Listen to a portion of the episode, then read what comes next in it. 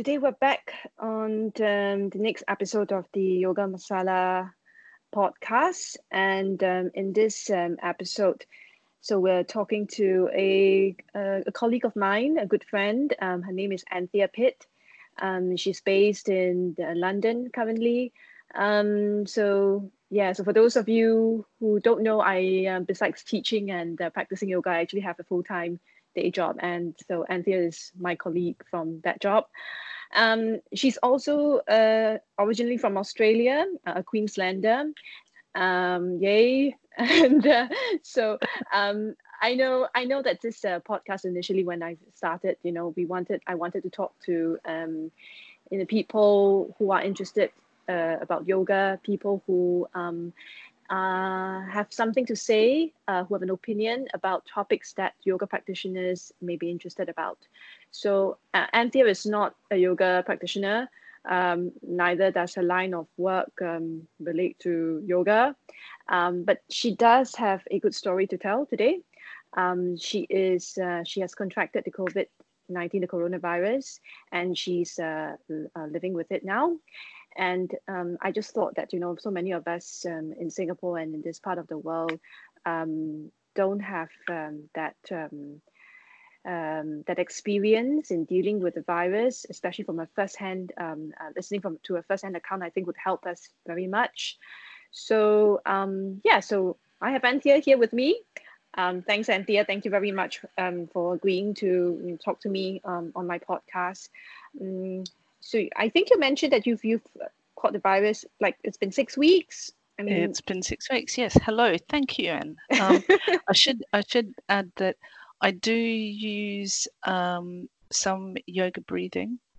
That's mm. been and so for your listeners who are teaching, yeah, so that's the um, bit that I um, want to talk about, you know, at yeah. the later part of the of the podcast. Okay. I think um, this this is the, the the breathing pit bit is the part that uh, intrigues me, and um, it's obviously it's uh, will be interesting for yoga practitioners as well.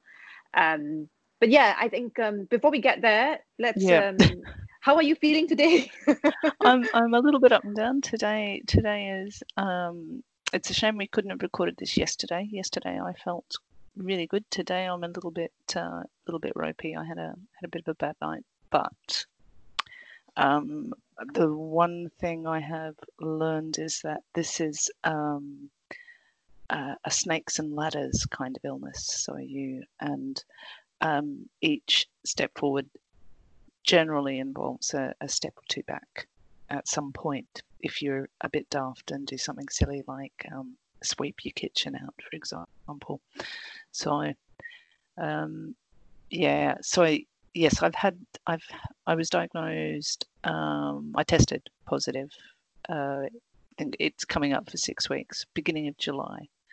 Um, so in some ways, I'm still um, fairly new to to living with COVID. Um, there are people who have um,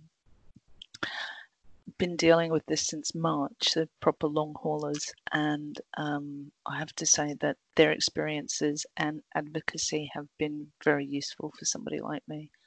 Um, but yeah, mm. so yeah. it's a mystery as to how I got it. Um, so I think one thing that's really important to point out is that uh, you can wear a mask and you can wash your hands and you can uh, wash your hands regularly and you can um, di- distance properly. Uh, but viral particle, these virus particles are tiny and uh, pernicious, and uh, it's it's an incredibly um, virulent uh, disease. Mm. So mm. you know, um, but still wear your mask, social distance, wash your hands regularly, do everything you can to not contract it. Mm. Yeah, so I think mm, you you brought up this uh, the term long hauler, and uh, you know I think this is the a term that is not particularly familiar with um, I think the the community here in in Singapore. Okay. Um, yeah, I think a lot of people just feel or think that you know you you catch the virus and you know within the 14 week period um, you you are you have the symptoms and you know you just kind of ride it out like a flu um, and you're done with it and you you go back to being you know how you were before.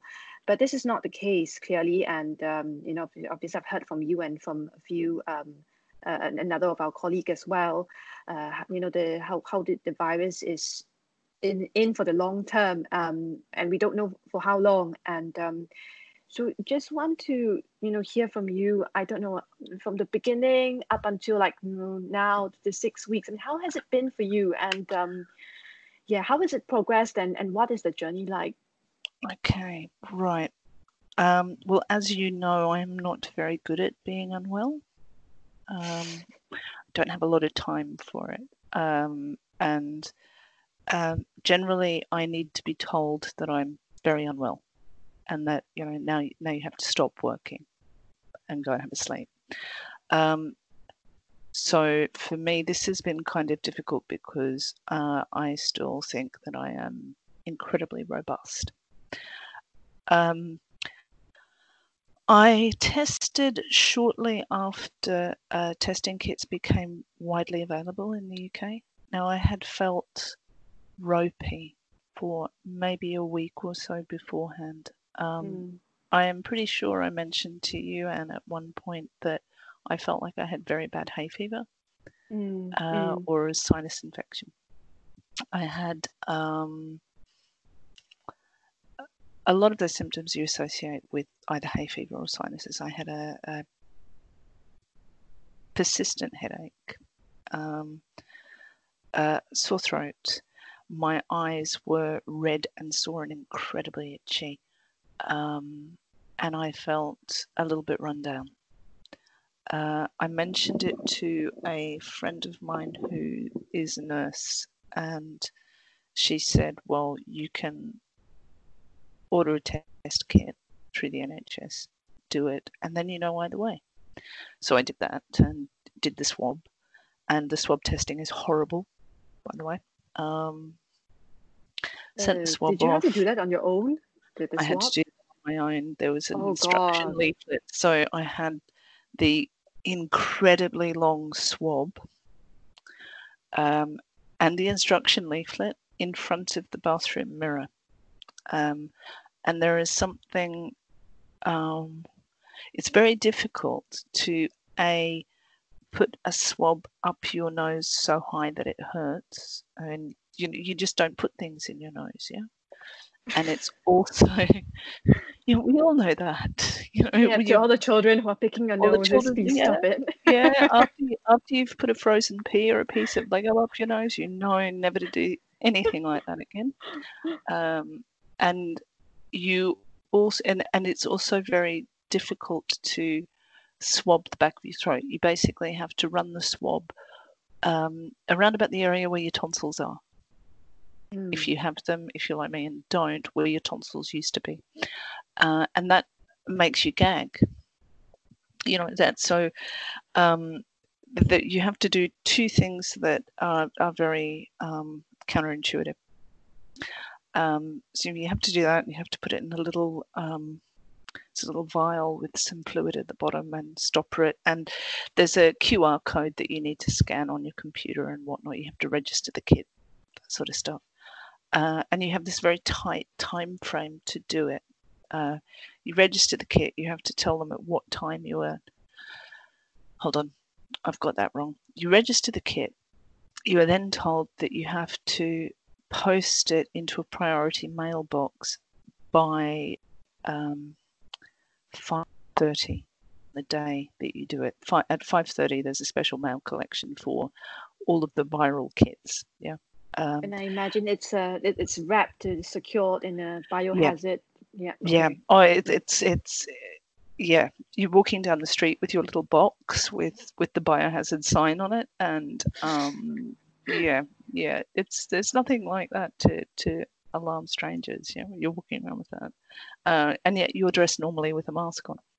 Um, but you you have to do the test within I think it's two hours of the mail collection.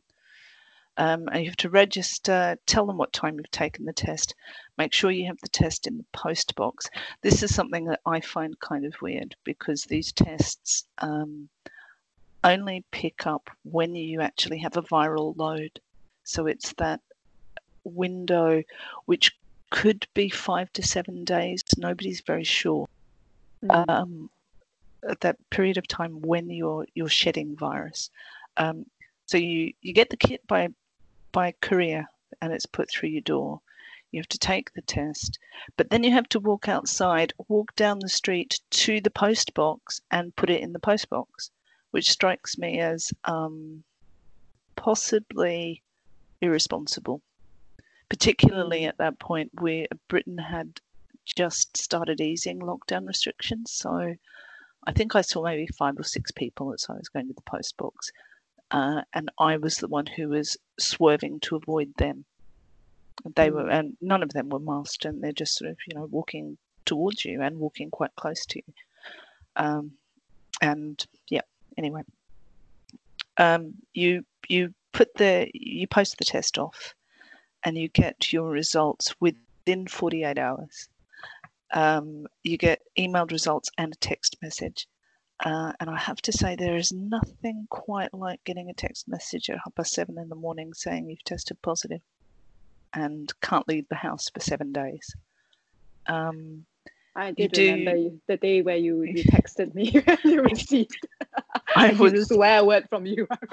yeah, I was. Um, I was the, the swearing was because I had no idea how I'd managed to get it. I, I had yeah. been out once and I hadn't spent hadn't hadn't spent a lot of time in close contact with anybody in that time that I'd been out.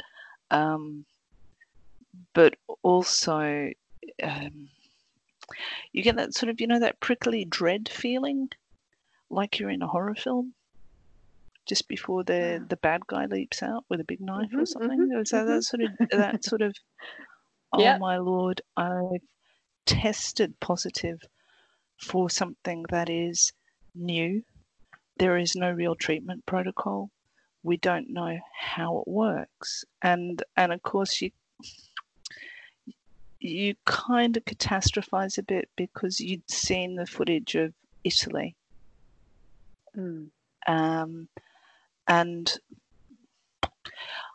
I think um, at that point too, the really unhelpful thing was that um, we had all been told government advice, the way um, doctors were approaching it was that this was a purely respiratory illness and right. that there were two outcomes.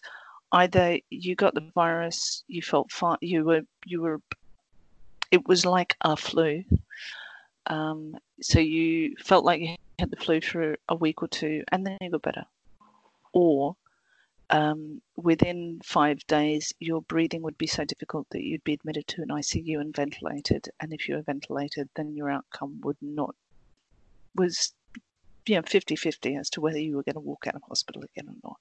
Mm. Um, and because uh, certainly here, I don't know what it's like in Singapore, but certainly here, though it was either you're going to be fine or you're going to be very, very ill mm. um, because you, are given that sort of binary. Um, it was kind of scary. And I remember saying to you um, that I felt okay. Um, I was lying.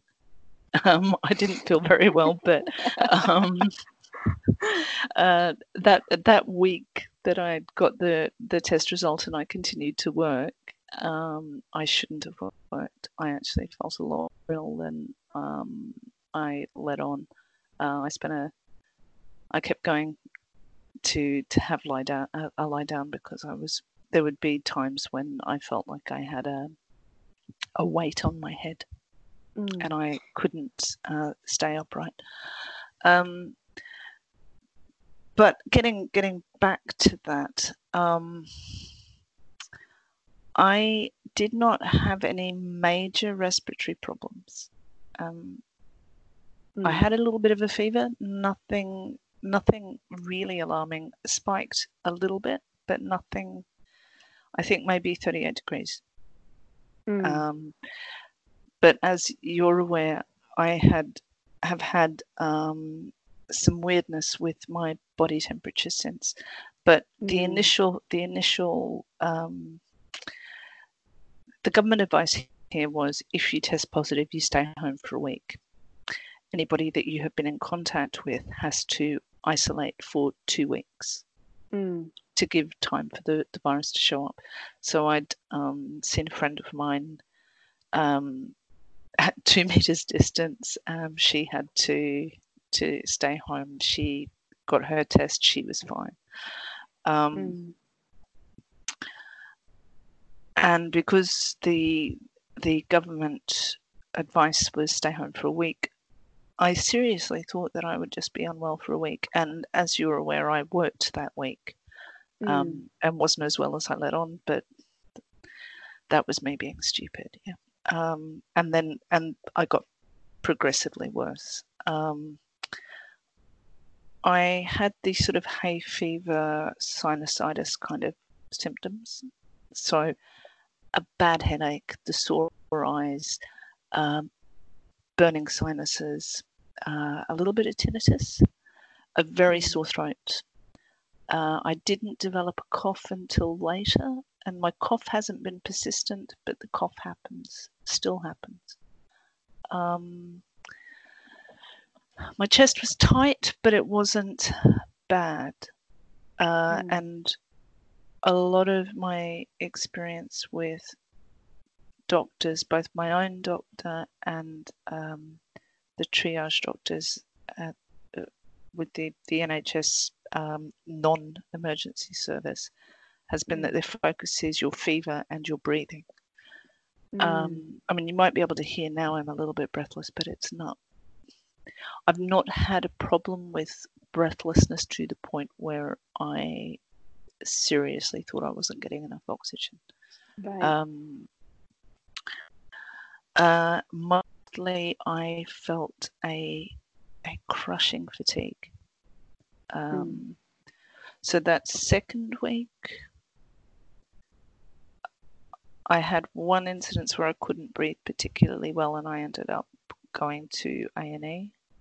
Um, and I have a nebulizer that I use if it's too bad now. and and just just to to to chat it in, I remember it. I, I believe you had to make your way to the A and E, and there wasn't anyone. There wasn't any, any ambulance to come and pick you up. You know. Yeah, but and I live 600 meters away from a major hospital. I know. So, so um, the the idea of getting an ambulance um, for 600 meters, um, yeah, no, I'm not going to do that.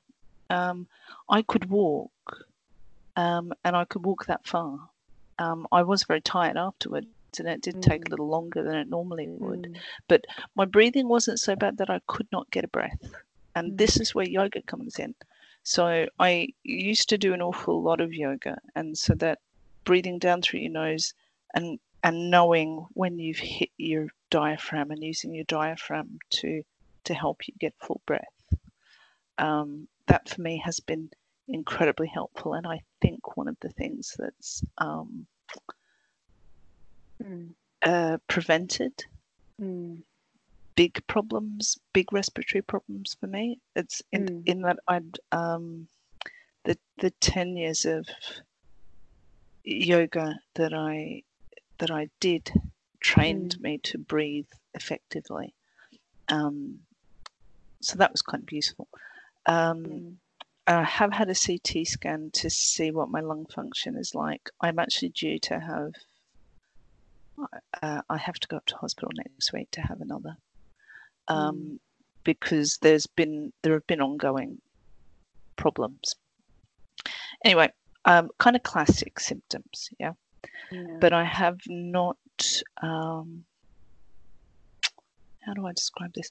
Okay, sorry. I apologize to your listeners now because I'm Don't worry about I'm it. talking. I'm talking in. Um, um, I'm s- uh, kind of taking going around the houses with this. So, some of the classic symptoms. So, fever, slight fever. Didn't have it very long. Breathlessness to a point. Only there was one one point where I thought I actually had a proper problem. Um, but that managed to resolve itself. Yeah, I do have trouble breathing, but it's not um, uh, critical. Um, headache is constant. Um, gastrointestinal problems, um, nausea, diarrhea.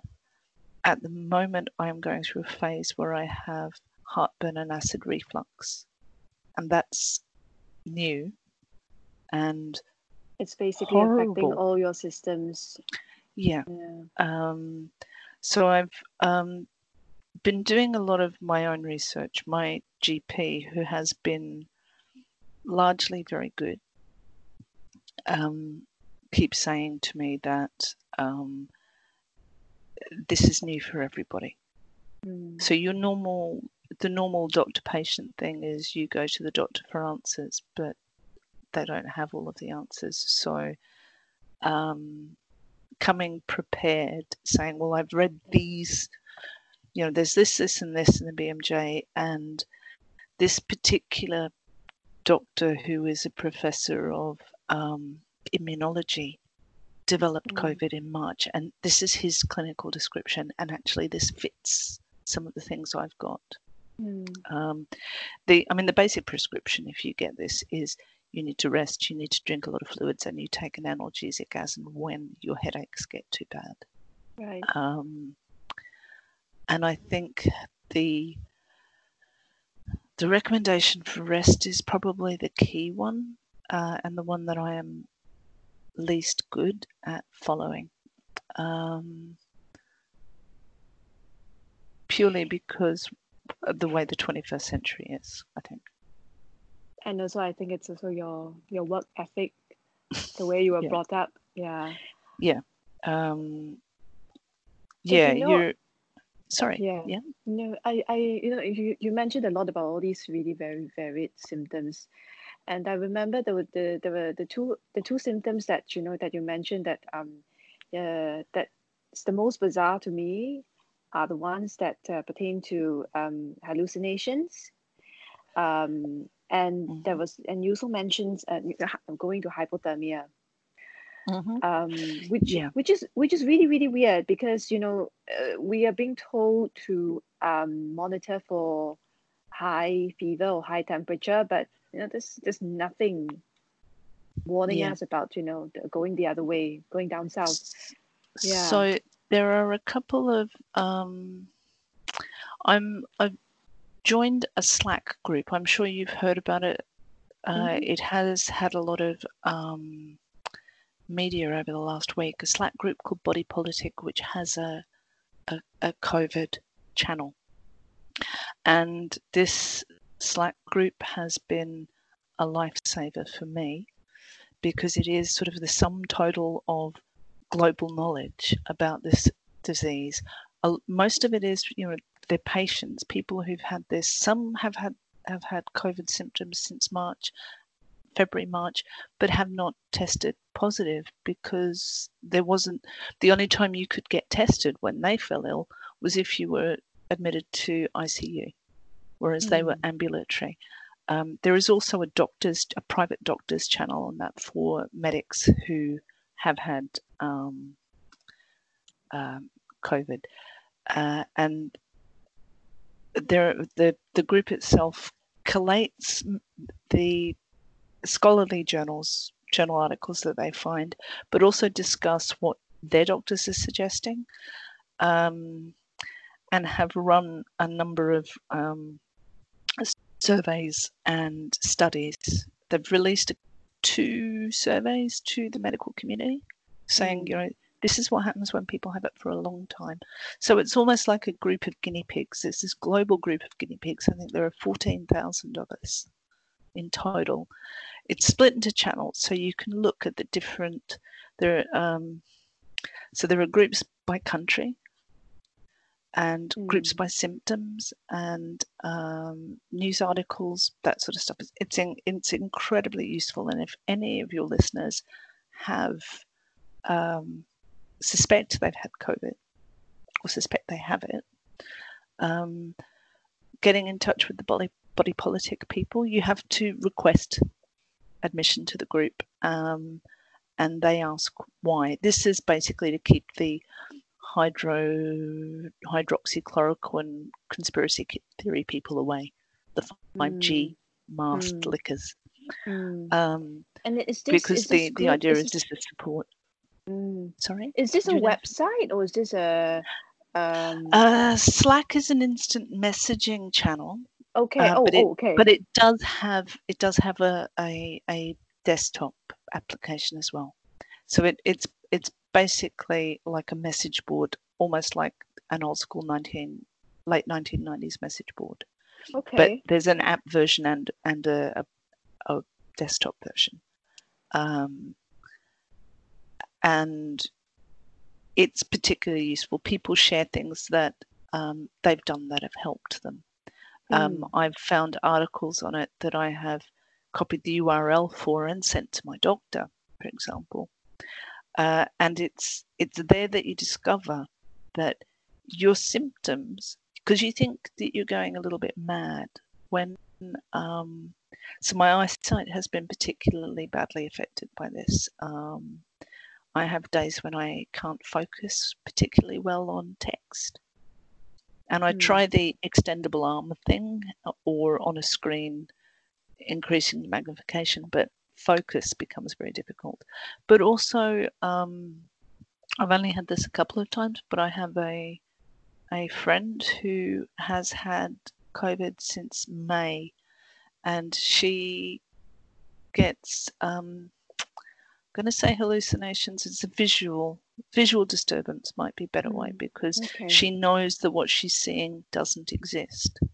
Mm, mm, mm. Um, so there's almost like a uh, there is a neurological um, element to this. So the the narrative is that this is a is respiratory. That this is like SARS. This is like MERS, and it will follow that same trajectory. Yeah. So you you get the symptoms you go through a very a, a phase of being quite ill, but then you slowly recover. You either have a crisis and recover, or you have a crisis and get worse. Mm. Yeah. Mm. Um, whereas this is cyclical. So the the snakes and ladders thing. For every achievement, there's a um, a payback. Um, and the it's like you have a couple of symptoms that are your base symptoms. These are the ones that you initially present with, and they seem to stay the same the whole time.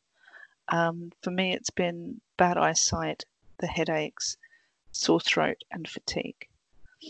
But then there are all these add on symptoms. So it's a little bit, you know, when I was talking to you about the pizza or the, it's a bit like an ice cream sundae. Um, only you don't get to choose the toppings, you don't get to choose how they stay on the ice cream, and you, you don't get to choose the combination. It's like there's this sort of random Surprise element. yeah.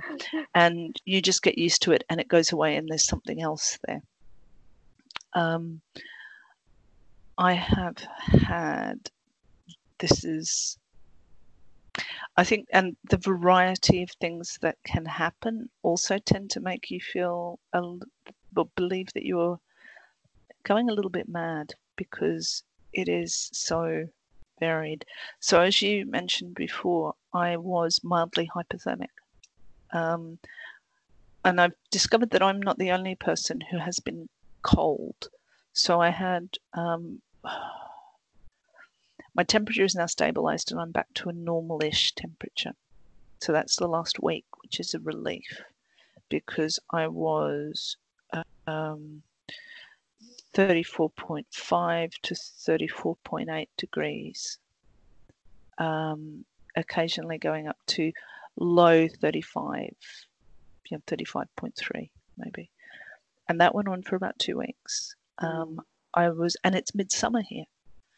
Um, so it's 34 degrees outside, and I have a woolen cardigan and socks on, and I've turned the heating on to keep myself warm um, there appears to be, uh, for some people, endocrine involvement or that the virus can attack your thyroid, mm. um, which helps you regulate your body temperature.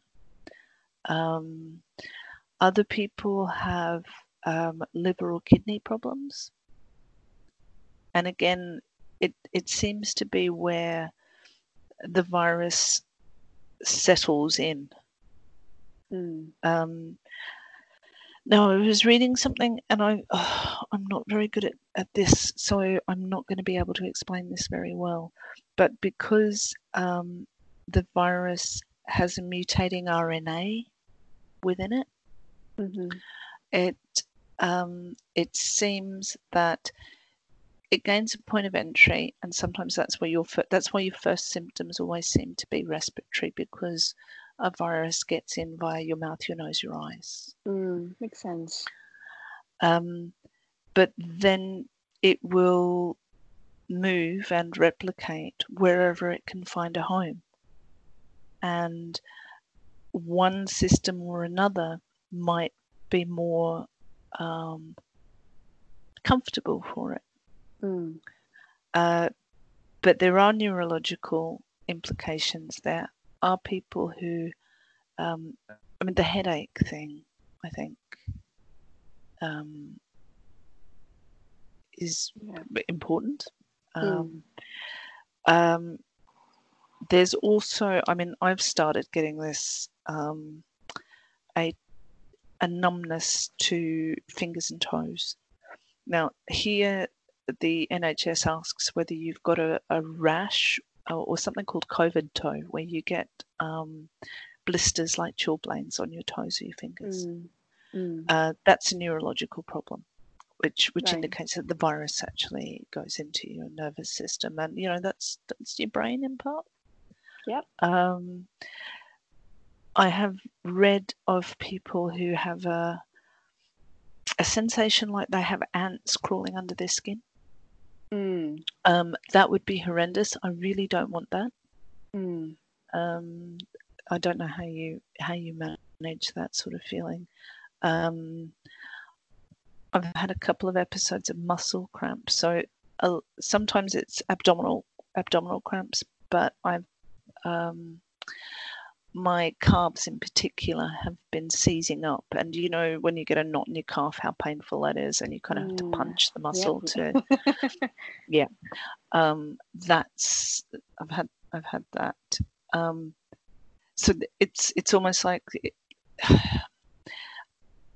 the virus shows itself with symptoms that on its own is completely manageable Mm. and and modest, but in combination. So you're already tired. Um, almost everybody has fatigue. So you're tired. Um, you may have a headache. You may have incredibly sore eyes. You may have uh, the persistent cough or the sore throat. Right. And then one day your legs are cramping up, or you're itchy, or um, you have tinnitus. Um, and that's generally accompanied by a. Um, so I feel most of the time like I have a metal band around my chest, my upper chest, Mm. and that um, tightens and loosens randomly. And that's when you know sometimes you feel more breathless than other times. Uh, and I'm aware that a lot of my breathing is in the upper quadrant of my chest. That I'm not not getting it down to. Yeah. I'm not getting Mm. it down to to the very bottom of my lungs. And Mm. when I start to feel quite breathless, that's when I'll try to take the time to lie down and talk myself into you know five ten minutes of trying to Mm. do full breath to to Mm. get things back on track. Mm. Um, but I am now getting uh, chest pain, like a stabbing chest pain, usually on my left side, although sometimes sometimes my right, that radiates into your armpit and down your arm. When it's down my arm, I can't lift my arm up. Mm. Um, it makes Mm. you sweaty and clammy. So Mm. because none of us are doctors, you automatically think you're having a heart attack, but it's not Mm. a heart attack. Um, it's uh, the my doctor thinks that it it's either mild pericarditis or um, it's a reaction to trying to breathe properly Mm. that you're straining your intercostal muscles. Right. Um, so yeah, um, it this is a systemic illness basically. Yeah, yeah.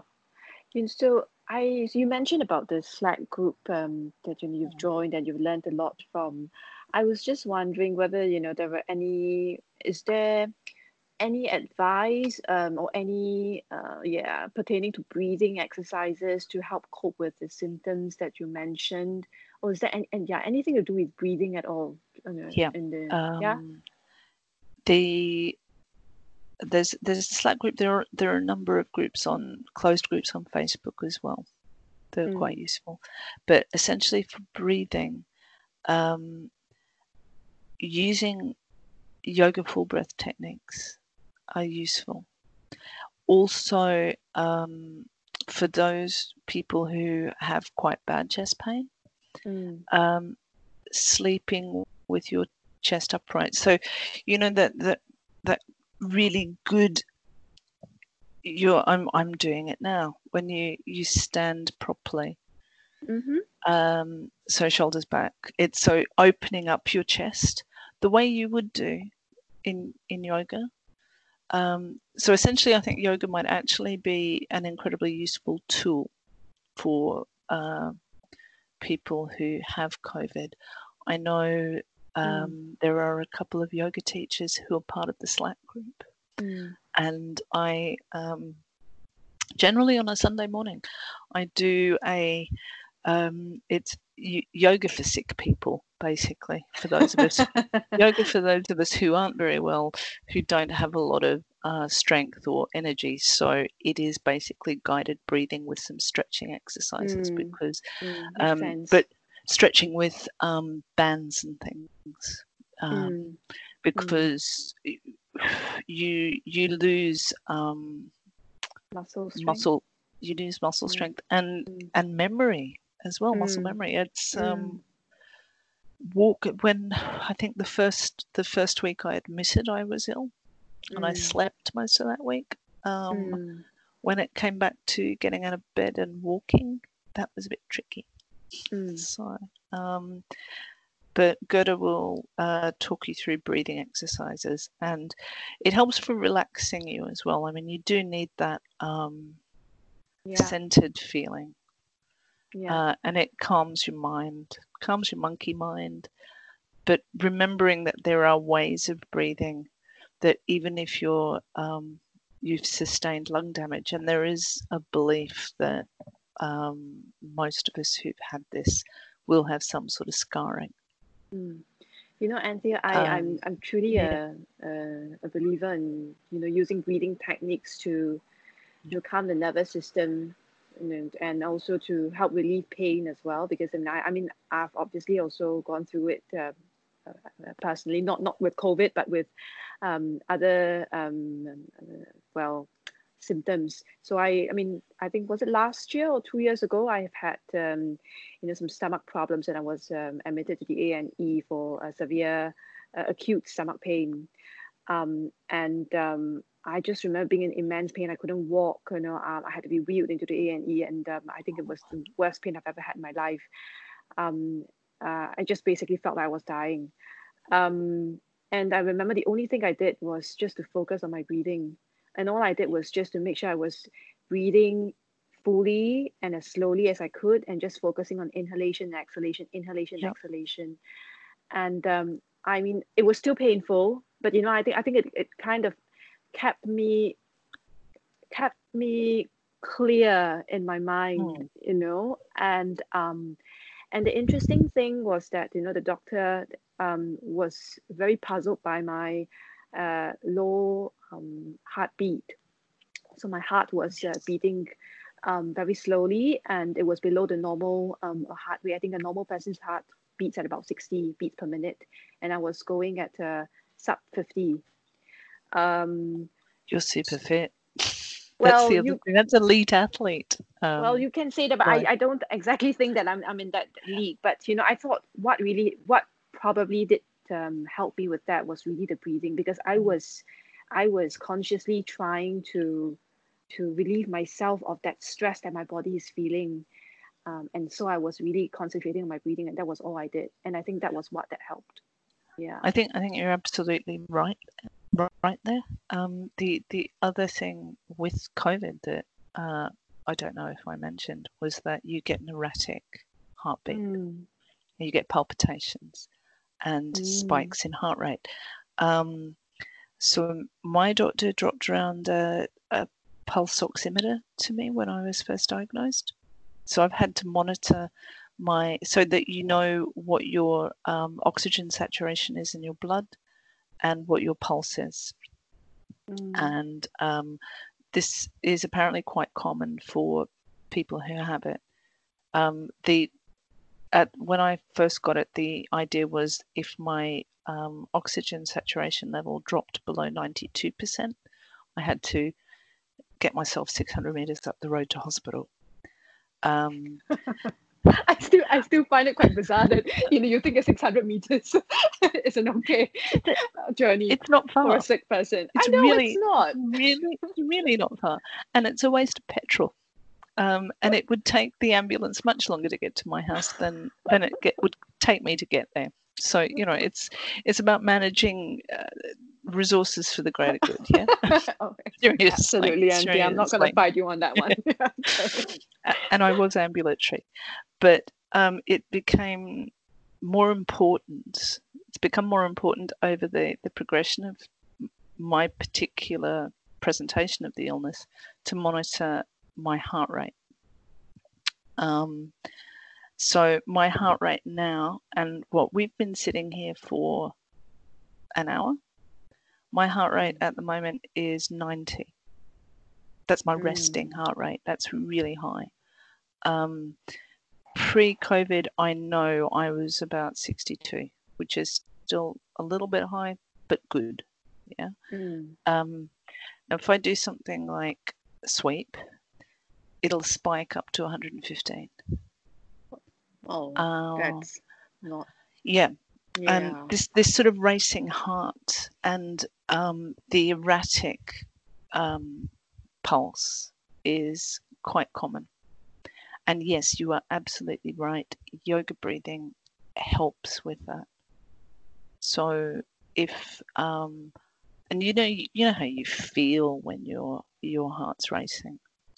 Mm. Um, I'll generally take a couple of minutes to think about how I'm breathing mm. and and try to to breathe properly. But there's also that um, sense of calm that yoga full breath gives you, which, which I think is also really important um, because you are you have an illness that is badly understood because it is so new so, um, the medical community is employing techniques for other illnesses that aren't necessarily yours to try to help you. And, and that, is where I, I am a bit. Um, that makes know. you quite anxious. Yes, that makes me anxious, and I, I hope and I pray that you know the medical community have that wisdom and that humility to um, you know accept that they don't fully understand and know this this this illness and and to treat each case with respect and with um, the best possible course of um, action you know for the for the patient and not just prescribe uh, like it's a, it's a respiratory or uh, give a textbook sort of a um, um, prescription um, to the to the patient. Yeah. One one thing I would say to your listeners is that if they are unfortunate enough to catch this, educate yourself. Um, there are, I mean, I have a host of reading material that I'm more than happy to share.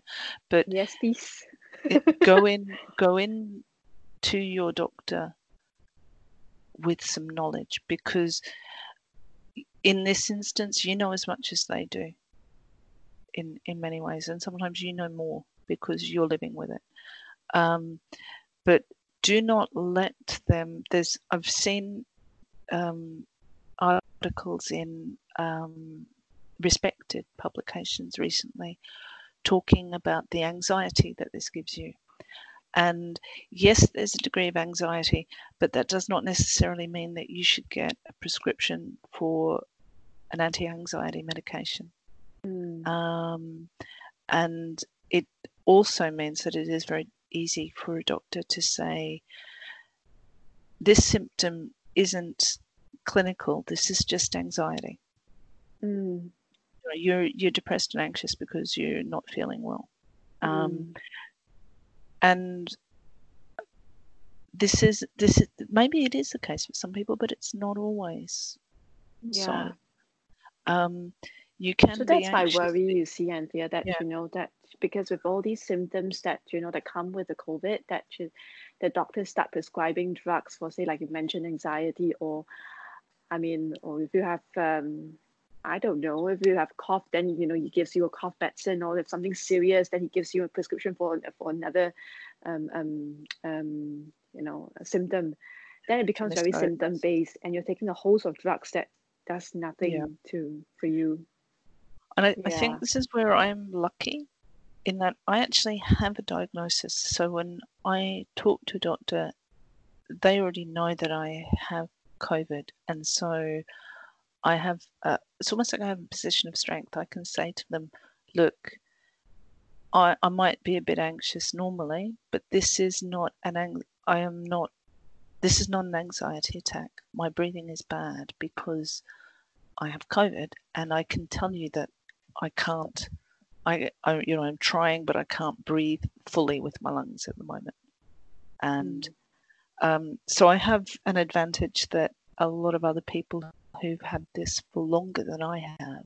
So I'm six weeks in and I'm still not 100%. Um, yeah.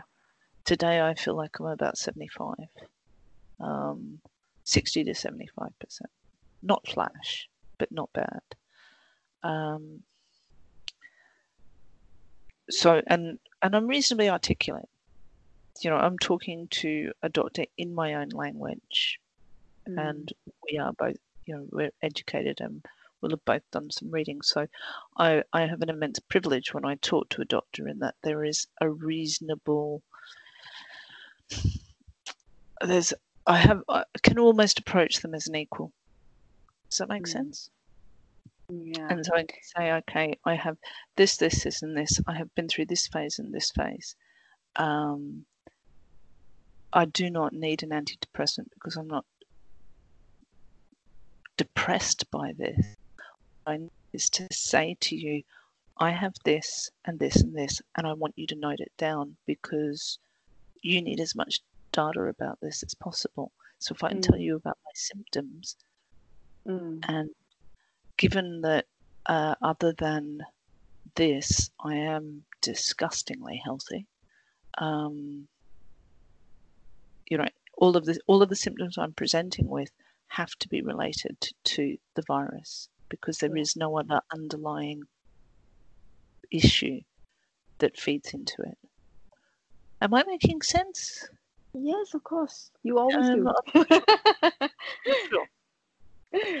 Um, so, so I have an advantage that a lot of other people don't have with with that. Um, I, mean, I do have that. You you do want a doctor to say to you, yes, you're not well. Um, but yeah, um, a lot of my interaction with the doctor is merely to make sure that things are recorded when it's not something urgent like when I can't breathe very well or because I've got this the chest pain that's concerning me. Um, mm-hmm. Um, it's mostly to make sure that there's a record, there's a, yeah. an official record of what's going on. Yeah, um, yeah. You know, so I think. I, yeah. Yeah. So I, I, I think you know what your, your advice to, to people is is is good. I mean the, the point about you know do your own research and do read up and and I'm not. I mean, I'm we're obviously not here to say that you know don't go and see a doctor and don't trust a doctor. You should. You should still go and Yeah, see a doctor. And, Absolutely and have to see a doctor. yeah, Um, but be educated and um, um, know your symptoms and um, and and understand that breathing the breathing techniques that you and Mm. your readers have are actually really important because it's not just teaching people or helping people to utilize their lung capacity properly even if their lung capacity is compromised. It's the um, psychological crutch. Crutch is not quite the right word but the the sense of well-being that um, even yoga for relaxation gives people is really important when they feel unwell. Yeah, um, and when they're not rested properly. Um, one one thing I um, struggle with is that I I do not feel adequately rested anymore. mm, Um, the the fatigue, which comes and goes in waves. That's the another thing about this illness is that it is it is like riding choppy seas. Um, you have calm bits where you think you're great and you can go back to doing what you used to be able to do, uh, and and then you get dumped by a breaker. Um, you turn your back on the waves and they get you. Um, it's finding ways to rest and relax and yoga i think is very good for that gentle yoga obviously because mm, you know i couldn't do a, a sun salutation now of course. it really I that really would get your heartbeat um, going through the roof. it, would- it would um, it's uh, I, the corpse pose i'm really i'm really good at that Oh, that's our Um, favorite. Everyone's favorite pose. yeah, I, I do, I, uh, canoe wasn't wasn't one I liked uh, when I was hundred percent. It's certainly not one I would even think about now. Um, but but the the uh, the techniques that yoga gives you to relax and to focus on different parts of your body as you are breathing.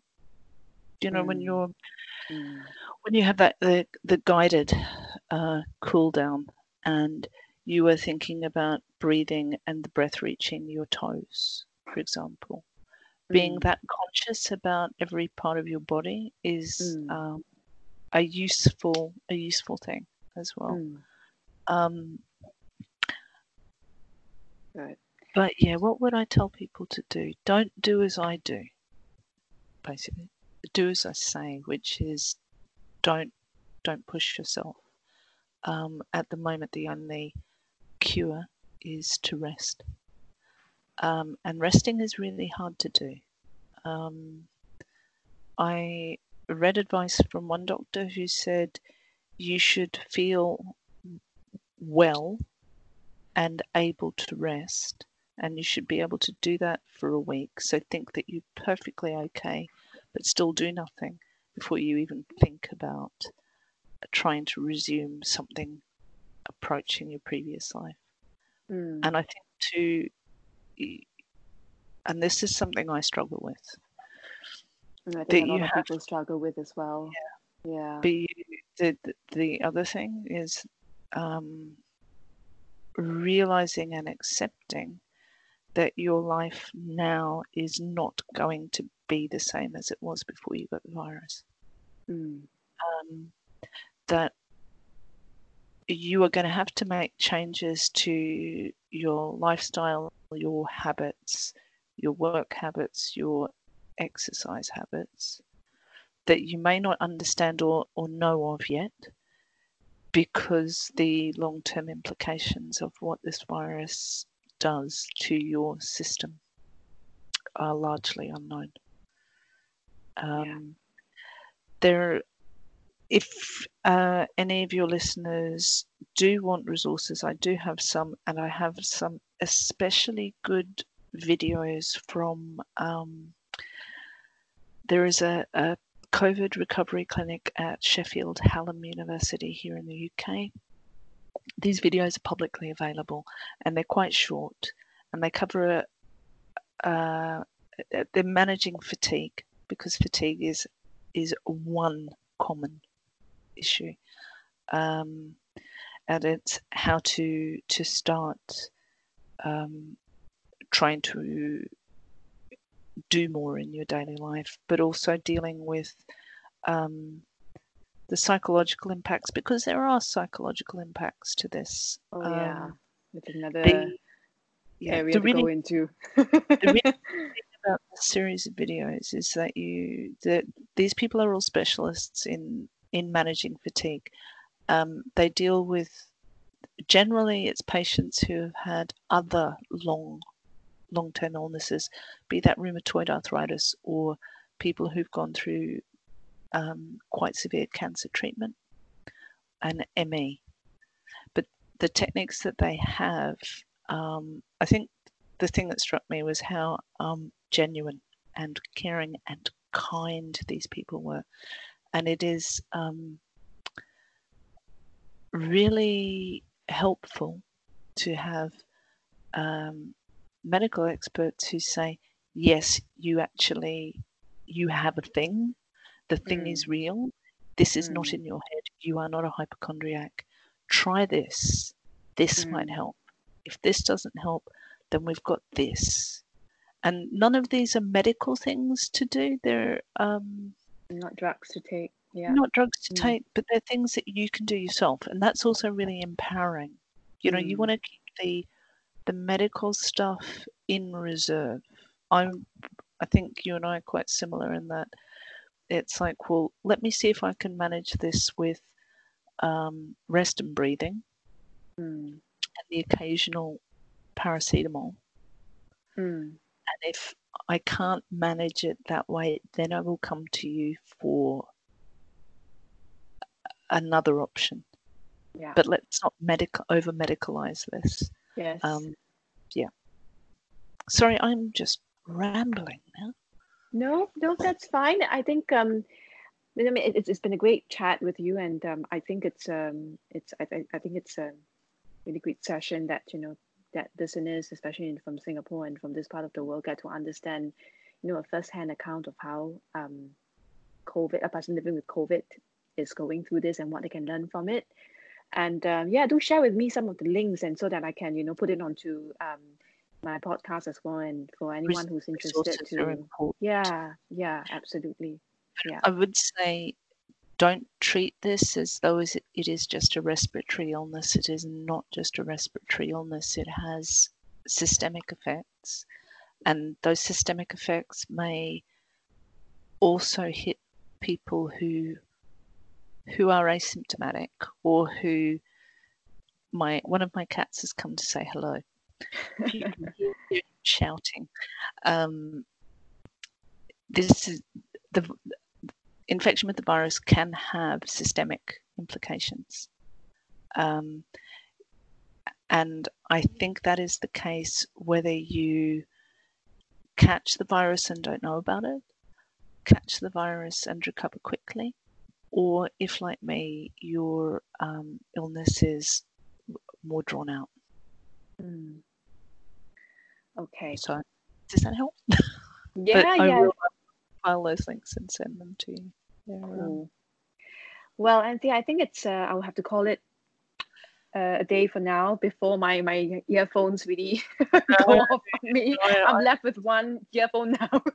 oh, I'm sorry. I'm sorry for talking too much. no, no, not at all. Well, be- before we go uh, off, I just want to say thank you. kicked in, so that's really good. That um, I think this is the longest I've managed to talk without croaking. Uh, No, it's my pleasure. It's my pleasure, and I hope it's helped. All right then. Thank you very much, Anthea. No worries, Bye. and see you soon. Bye.